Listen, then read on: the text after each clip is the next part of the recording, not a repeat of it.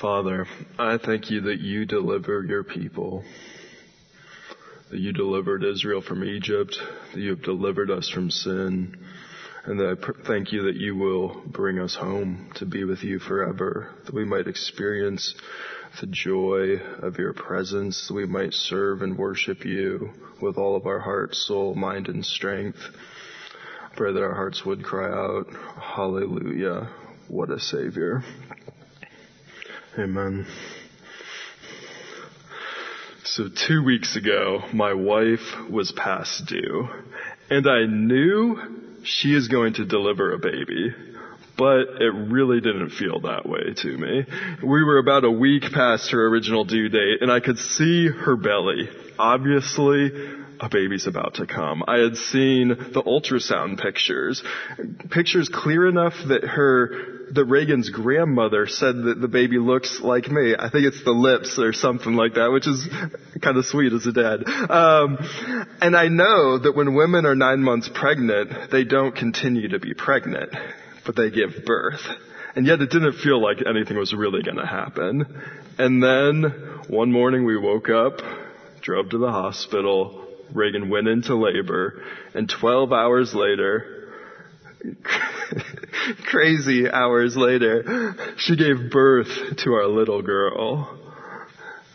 And I got to hold her. And what a sweet thing this was for me as a dad to hold my little girl in my arms and just think how strange it would be if we would have left Ruth at the hospital to go through all those nine months of Reagan carrying Ruth in her belly, to go through everything that's involved in labor and delivery, to see this girl who is our child, and then to leave her there. It's like, no, that's not what parents do because we desire to be with our children.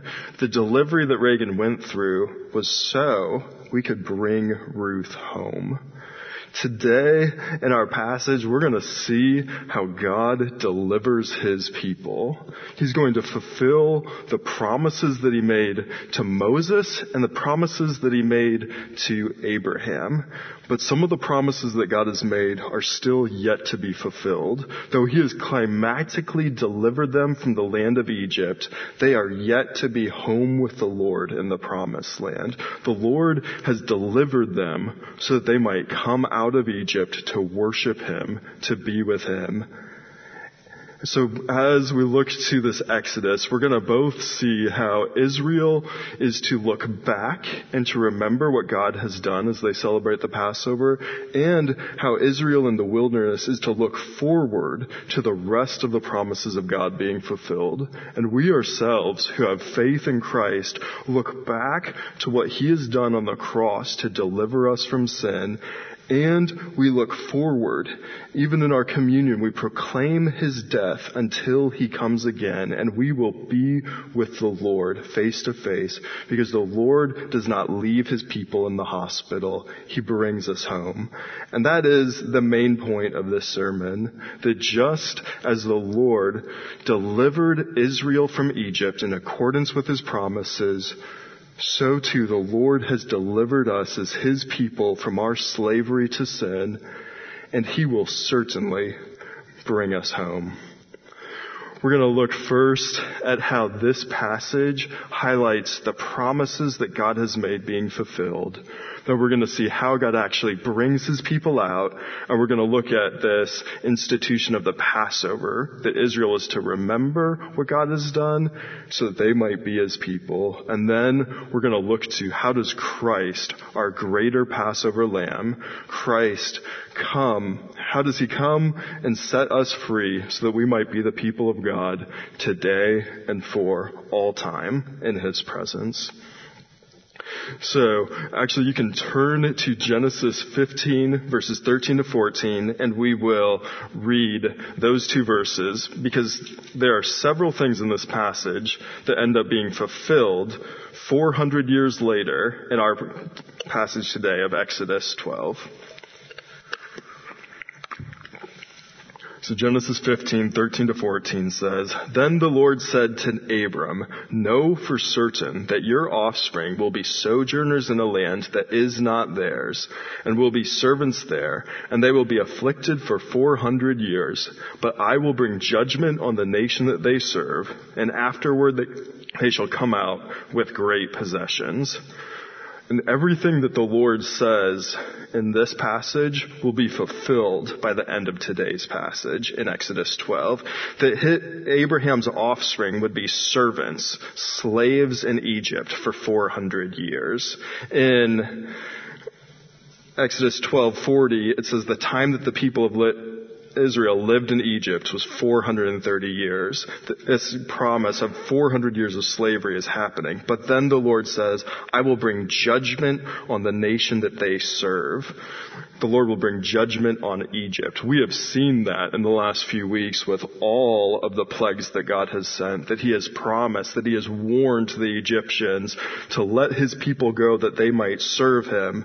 But Pharaoh's heart was repeatedly hard, and today we see the climax of the judgment of God on Egypt in verse 29 that the Lord struck down all the firstborn in the land of Egypt. In Genesis 15:14, God's promises to Abraham, afterward your offspring will come out with great possessions. In Exodus 12 verse 36, it says the Lord had given the people favor, the people of Israel favor in the sight of the Egyptians, so they let them have what they asked. Thus they plundered the Egyptians. Nathan has been calling this back pay, that Israel has been sla- enslaved for 400 years, and now there's this back pay coming where the people of Egypt, in their haste to get the Israelites out, actually give them their possessions. So in a single night, Pharaoh's heart has gone from solid, rock hard against the Lord to a brokenness before his judgment, letting the people of Israel go, that they would be the Lord's people. But Genesis 15 doesn't only include those promises. Before and after the promises of Genesis 15, 13 to 14, God promises to give Abraham and his people a land. In Genesis 15, 7, and he said to him, I am the Lord who brought you out from Ur of the Chaldeans to give you this land to possess.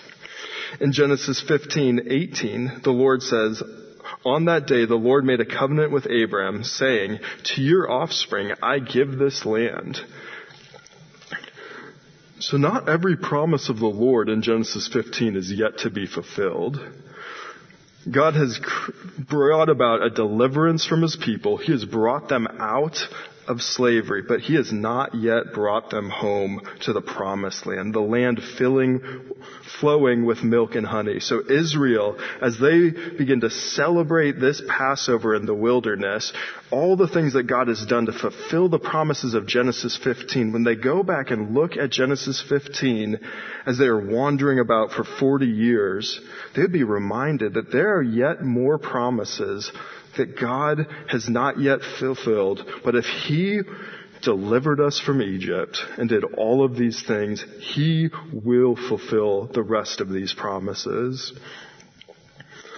So how does the Lord deliver them? Let's begin to kind of walk through this passage again. What does the Lord do to give Israel hope that He will finally bring them home? So in Exodus 12 verses 30, uh, 29 to 30, it says, At midnight the Lord struck down all the firstborn in the land of Egypt, from the firstborn of Pharaoh who sat on his throne, to the firstborn of the captive who was in the dungeon, and all the firstborn of the livestock. And Pharaoh rose up in the night, he and all his servants and all the Egyptians, and there was a great cry in Egypt, for there was not a house where someone was not dead the Lord brings judgment on Egypt. The great moment of deliverance for the people of God is simultaneously a judgment on those who rejected Him. When Christ returns, it will be a great moment of deliverance for us as God's people, but for those who turn away from Him, it will be an even worse judgment than what Egypt receives here. The Lord had warned Egypt over and again, but Pharaoh's heart was hard hard, hard repeatedly, and he would not listen.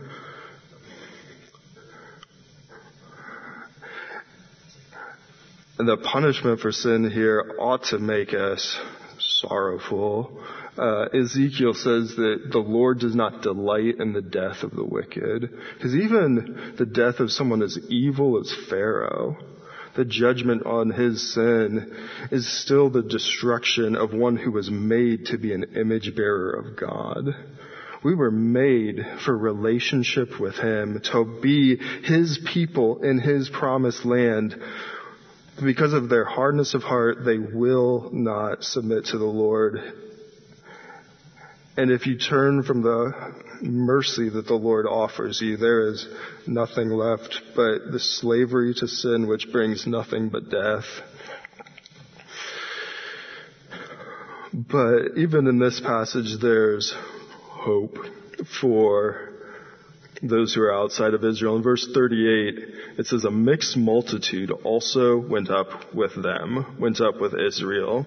Now there's these people that God is delivering Israel to go out to be His, but along with them, a mixed multitude goes out. Now some of this mixed multitude may just be going out because they're thinking, I need to get away from whatever is happening in Egypt. Or maybe they are other people who have been oppressed by the Egyptians. Or maybe they're the nations or Egypt itself who have seen the Lord truly is God and we are going to unite ourselves to His people. And these mixed multitude of peoples come together with the Lord's people and are delivered out of Egypt. It is true that our gospel is an exclusive truth. The Lord does say that if you reject the mercy that He offers, there's punishment and death. But Tim Keller says that the exclusive truth of the gospel is the most inclusive, exclusive truth that there is. Regardless of your race, gender, ethnicity, orientation, socioeconomic status, intelligence, or anything else, you are welcome to join the people of God by faith in Jesus Christ, to be delivered from your slavery to sin, and to be brought into God's kingdom, to be with Him forever. But here, even after this climactic judgment on Pharaoh that foreshadows the judgment on sin that will occur when Jesus returns, Pharaoh's heart is still hard and he does not repent. A few chapters later, he's actually going to go and try and re-enslave Israel again. After all the devastation that's been brought upon him, he still will not humble his heart before the Lord. And I don't know if you have ever been scared about how hard your heart can be, but I certainly have been. I think of Hebrews saying, today if you hear his voice, do not harden your hearts as in the rebellion. Because there were people not only in Egypt, but also Israel, who then are brought out of slavery, who then in the wilderness forget to remember the Lord and face the same judgment as the Egyptians. Hebrews says, who were those who heard and yet rebelled? Was it not all those who left Egypt led by Moses? Well then what was the problem? Because good news came to them just as come to us, but that good news was not united by faith in the hearts of those who heard. So for Israel as well, they need to remember that the Lord is their only Savior. Otherwise they too will face the punishment that the Egyptians face. We also must have a heart that's soft towards the Lord, that turns to Jesus in repentance and faith and seeks after Him. Because just identifying with the people of God or just showing up to church does not make you a Christian any more than sitting in a garage makes you a car. That's my mom's illustration and I love that one. Um, we have to have faith in Christ, to be united to Him, to look forward to our greater Passover lamb.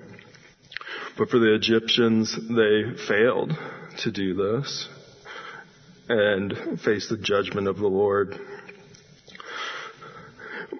Pharaoh does not repent here, but he does allow Israel to leave. After all these other times where God has brought about a plague, Pharaoh says, okay, you all can go and worship the Lord, and then the plague ends, and Pharaoh changes his mind. Here, he does not change his mind. In verse 31, Pharaoh, who had just told Moses and Aaron that he would never see them again and allow them to live, says, um, in verse 31, he said, Up, go out from among my people, both you and the people of Israel, and go serve the Lord as you have said. Take your flocks and your herds as you have said, and be gone and bless me also. He unconditionally sends the people of God out of his land and even asks them to pray for his own blessing. Likewise, the Egyptians in verse 33 were urgent with the people to send them out of the land in haste, for they said, we shall all be dead. So this is a pretty climactic transition. Even more climactic maybe than I've experienced a week and a half ago as my baby came out and my whole life changed. But for the Israelites, their lives changed drastically in this moment. It happens so quickly that they don't even have time to leaven their bread. Now that is pretty astounding because they have been in slavery for 430 years, but then the Lord's deliverance happens in a moment such that they can't even get their bread ready and the Lord delivers them. The deliverance of the Lord will come in a moment and it will change and make all things new when Christ returns. And here we're getting a glimpse of that as the people are brought out, and not just brought out of Egypt, but brought out in verse 36 with favor. As they plunder the Egyptians, they receive this back pay. The Lord has given them wealth, and they go out along with the mixed multitude who unites themselves to God's people. So this is what Israel is to remember. They're to remember the climactic deliverance of the Lord, that He has brought them out of slavery in a full accordance with all of His promises that He has made. But then Israel fails to remember. They fail to trust the Lord that the rest of His promises will hold true as they reach Jordan, Canaan, the promised land. They see the enemies who are there and doubt that the Lord will actually bring us in. It is easy in the trials, the troubles that we're facing to see all that the Lord has done and still to wonder if He will actually be faithful to the end of our lives. And Israel, when they see the enemies that are ahead of them, fail to trust the Lord. And then for 40 years, rather than experiencing the blessing of being God's people in His promised land, they wander about in the desert and they all die in the wilderness, except for a few who were faithful to trust the Lord, who are then brought in with the next generation. But imagine being in the 30th year of that wandering in the desert, as you are taking the Lord's, or not Lord's Supper, as you're taking Passover year after year, remembering what God has done, remembering that not all of His promises are yet to be fulfilled, but each year, as you look back to His deliverance that He gave the people of Israel from Egypt, you also are reminded that He has promised to bring you into His land, and He will certainly do it. This is a night of watching for the Lord. They're to remember all that God has done and all that He has yet to do. Verses 40 to 42 say the time that the people of Israel lived in Egypt was 430 years. At the end of 430 years, on that very day, all the hosts of the Lord went out from the land of Egypt. It was a night of watching by the Lord to bring them out of the land of Egypt. So the same night is a night of watching kept to the Lord by all the people of Israel throughout their generations. Israel is to remember that they were slaves for 400 years. but that the Lord delivered them from Egypt, that the Lord actually watched over them, guarded and protected them during their slavery, that the Lord heard their cries and delivered them from their oppressors.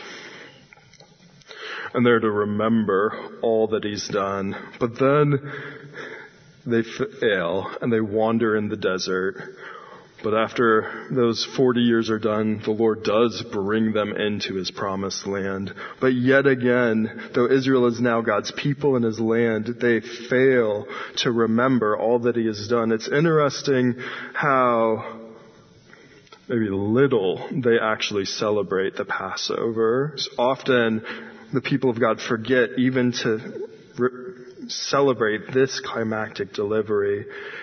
And then the people of Israel turn from serving the Lord to serving idols. And because of their infidelity to God, they get cast out of the promised land. Because however climactic the Exodus is, however amazing it is that God has delivered them from Pharaoh, their fundamental problem is yet to be dealt with. Because of their sin, because of Israel's hardness of heart, they are separated from the Lord. And until their sin is fully paid for, they won't have the freedom of being the Lord's people in His place under a faithful ruler for all time. But fortunately, the Exodus and the Passover lamb points us forward to an even greater Exodus that's to come as Jesus will go to the cross. In Luke 9 verses 28 to 31, Jesus goes with Matthew, not Matthew, Jesus goes with James and John and Peter up onto a mountain as transfigured. And when he's up there, Moses and Elijah show up with him. Oh, that's a pretty interesting combo of people, and they begin to talk as Jesus' glory is evident. And verse 30 says, And behold, two men were talking with him, Moses and Elijah, who appeared in glory and spoke of his departure, which he was about to accomplish at Jerusalem. Uh, you may have a note next to that word departure that takes you to the bottom, and it says that the Greek word is exodus. Moses is standing with Jesus during his life, and they are talking about the exodus that Jesus is about to accomplish. The exodus that isn't to deliver Israel from Egypt, but to deliver God's people climactically from all of their sins. Jesus is going to move forward and set his face like a flint towards Jerusalem to deal with the fundamental problem that the exodus from Egypt could not do. Jesus is a greater Savior. He's a greater Passover lamb. He accomplishes a greater exodus for us, an exodus to which the exodus of God's people in Egypt ultimately points us forward to see. And this is what we celebrate in communion, as in the Passover, where the people of God remembered his deliverance from Egypt and looked forward to being God's people in the promised land. In our communion, we celebrate that Christ paid for our sins, that he shed his blood and gave his body for us, and we also look forward to his return. In 1 Corinthians 11:26, Paul writes that as often as you eat this bread and drink the cup, as often as you take communion, you proclaim the Lord's death until he comes. Because we are God's people now who believe in Christ and who have been delivered from sin because Jesus paid it all. But we are not yet home. We have God's presence with us today. We can worship Him. We experience the joy and the blessing of following after Him. But the final resting place that we have, a resting place that is far better than the land of Canaan, that is sweeter than the honey and more nourishing than the milk that Israel would ever experience, this land is for us. We will be God's people in His presence. We will walk again in freedom in the garden of the Lord. And this is the hope that we have as Christians. The same night that Jesus took the Passover with his disciples, instituted the Lord's Supper, he tells them that he is going away. But he is going away in John 14 to prepare a place for them, to bring them to be with him. Um, when I was in Malaysia for a couple of years, one of my friends started to follow the Lord. And he told me that his whole life he had been afraid of what would happen to him when he died. He said, I've been afraid since I was a child that I will die and be in darkness and I will not know where to go. But this morning I read John 14 and Jesus says that he is going to prepare a place for us, to bring us to be with him forever. My friends, this is our hope in Christ, that He has paid for our sins and that He will bring us home. He will not leave the baby at the hospital.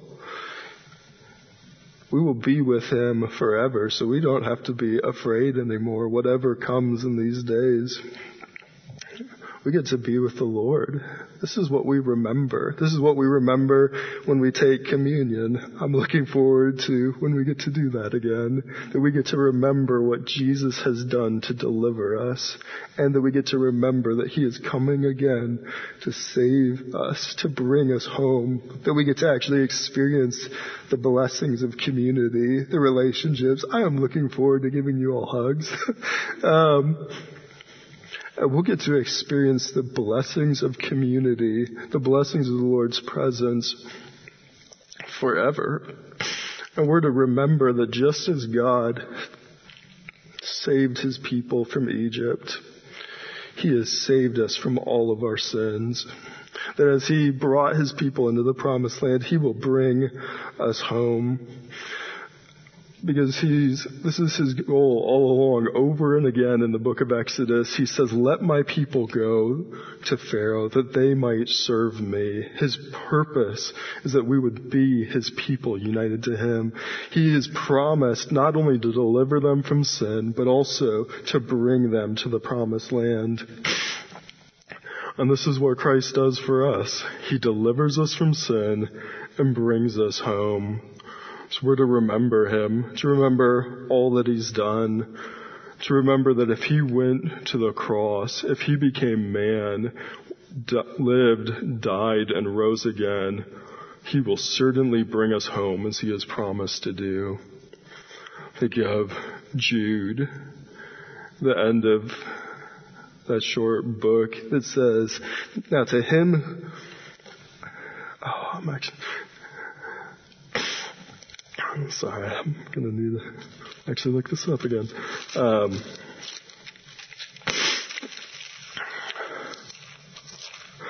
now to him who is able to keep you from stumbling and to present you blameless before the presence of his glory with great joy, to the only God our Savior through Jesus Christ our Lord be glory, majesty, dominion, and authority before all time and now and forever. See uh, here that the Lord who has delivered you will bring you home. He'll bring you home before his presence, blameless and with great joy. One of the reasons that I'm crying so much in these days is the joy that I feel holding my daughter. I hold her in my arms and sing to her and she falls asleep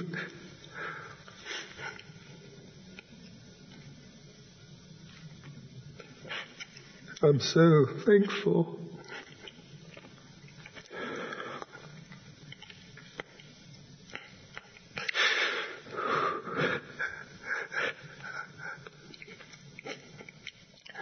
But the love that I have for my daughter, as bright as it is, is but a shadow compared to the love and joy that our Heavenly Father feels for us.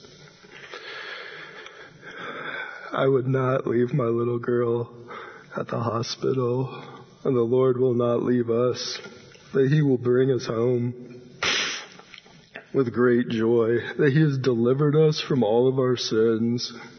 He has paid the price. So turn to Him. So look to Jesus for life. See the glory of who He is. And trust in Him throughout your life.